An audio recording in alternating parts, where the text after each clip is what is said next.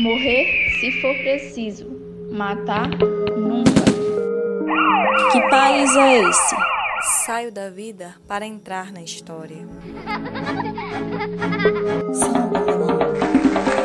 Independência ou morte. Começa agora o Musicast.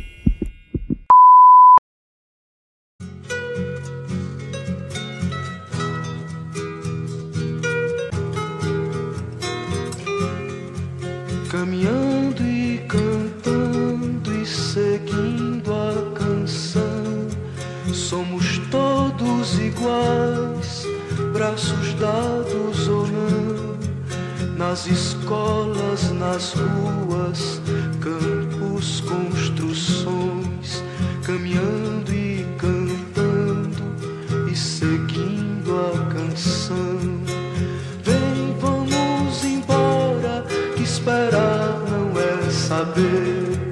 Quem sabe faz a hora, não espera acontecer.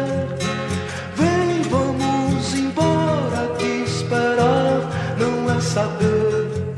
Quem sabe faz a hora, não espera acontecer.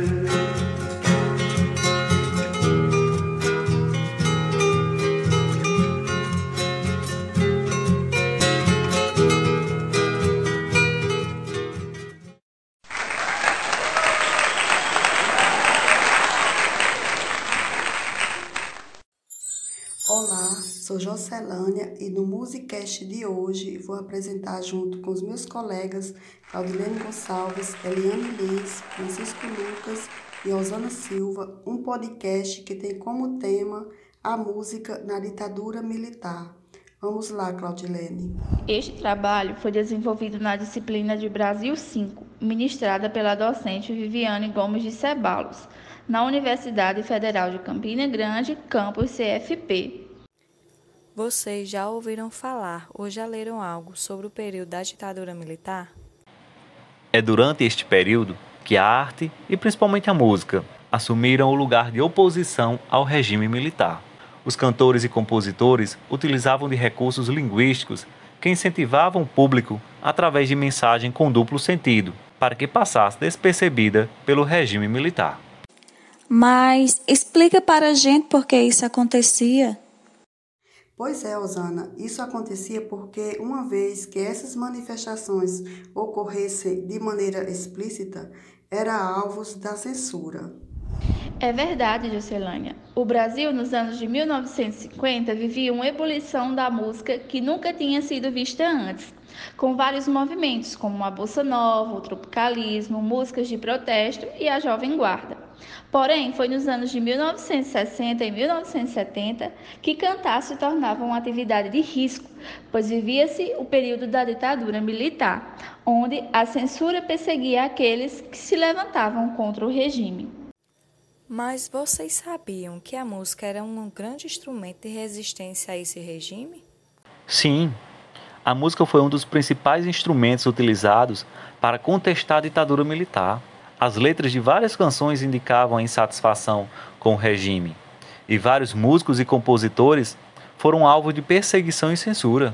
Com certeza, as canções de protesto adquiriram um papel de contestadores da sociedade, que já não tinham mais a liberdade nem mesmo em universidades, cinemas, televisão e claro que também na música. Então o que é que acontece? A música, ela tem uma ampliação muito grande, porque ela levava ao povo brasileiro sua crítica sobre o regime militar vigente. Ela tinha um caráter de resistência à censura imposta pelo governo. Isso mesmo, Osana. E com a realização dos festivais musicais, era possível o povo expressar é, claramente sua paixão pela controvérsia e o seu amor às decisões pelas quais todos sejam responsáveis. Mas por que a música foi alvo da ditadura militar, Eliane? Isso aconteceu, Claudilene, porque o regime calava todos que fossem contra suas ideias. Qualquer um que viesse exercer ação conscientizadora a respeito da realidade brasileira era censurado ou perseguido. E assim, podemos destacar os festivais de músicas como um dos maiores alvos de perseguições, pois era um mecanismo de fusão de ideias, como também tinha o poder de atingir um público maior. Então, neste caso, as músicas funcionavam como uma espécie de envio de mensagem à população e, ao mesmo tempo, a transformação de consciência. Exatamente, Lucas. O governo começa a se incomodar com essas situações e criar suas próprias estratégias para calar essa tendência. Com a instalação do AI-5, a repressão e a censura se tornam ainda mais forte e as canções passam a transmitir mensagens mais intensas, chegando algumas vezes até ficar explícitas. É, Osana, e para facilitar a compreensão na canção, abre aspas, para não dizer que não falei das flores, fecha aspas, do compositor Geraldo Vandré. Logo no seu primeiro verso é descrito claramente como ocorrem as manifestações pacíficas, abre aspas, caminhando e cantando e seguindo a canção, fecha aspas. Outro ponto importante é quando o compositor se refere é, a todos iguais, abre aspas. Somos todos iguais, braços dados ou não, fecha aspas. Pois estão dentro de um contexto único na luta pelos mesmos interesses comuns, como a liberdade de expressão, de poder sair nas ruas sem medo de ser repreendidos. É, e essa questão do direito à liberdade, ela é reforçada na música, quando diz abre aspas, nas escolas, nas ruas, campos, construções, fecha aspas. Ou seja, todos os meios institucionais e todos os cidadãos. Também é importante citar que as canções retratavam a repressão militar do período e denunciavam um clima de terror e tensão trazidos pelo regime. Assim, as canções diante da repressão tornavam-se um canal de denúncia contra o autoritarismo. Diante disso, os festivais de música se tornavam fundamentais nessa luta, pois despertavam paixões no público, com vários aplausos calorosos. Além de Geraldo Vandré, Claudilene, artistas como Gilberto Gil e Chico Buarque também resistiram fortemente a essas opressões. Na canção desses artistas, a música Cálice faz duras críticas a este período difícil da história. Para isso, utilizavam metáforas para poder driblar a censura. Vamos ouvir agora o refrão desta música que diz: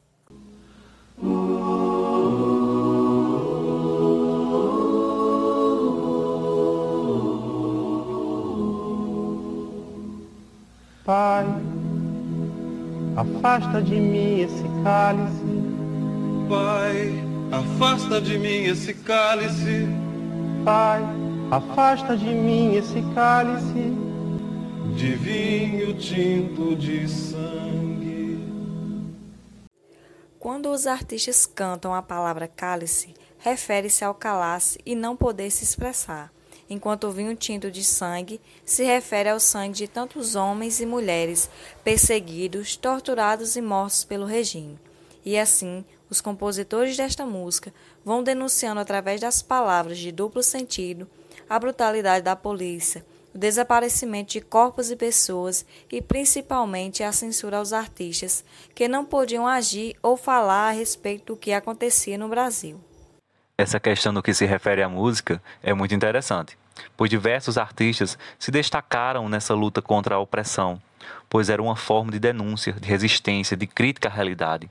E através de diferentes movimentos artísticos e culturais, as vozes desses artistas passaram a dar voz ao povo como forma de desabafo às situações colocadas pelo governo, demonstrando o descontentamento com a situação vivida. E cada um ia contribuindo com o que de melhor sabia fazer. Nesse período, foi retirado de forma abusiva a voz da população, através da manipulação, tortura e repressão. Tudo o que discutimos aqui é muito importante para o conhecimento de todos. Trabalhar a música na ditadura é mostrar como a música e o cenário brasileiro se comunicavam e expressavam no cenário da censura e repressão durante o período de 1964 a 1985. Exatamente, Osana. E como discentes do curso de História, consideramos importante mostrar que a música tem uma função de comunicação, de resistência expressiva e crítica durante esse período. Além do mais, é importante ressaltar a importância da produção de materiais didáticos como este, para se ter acesso a informações dos acontecimentos ocorridos no período em que se instalou a ditadura militar no país. Então, é nessa perspectiva de que a música pode nos auxiliar a compreender melhor este período que nos propusemos a utilizar de canções para desenvolver um podcast sobre a música no regime militar brasileiro. Pois é, Lucas, e canções estas que ficaram conhecidas como música de protesto e também de resistência, até porque resistir às vezes é preciso. Obrigada.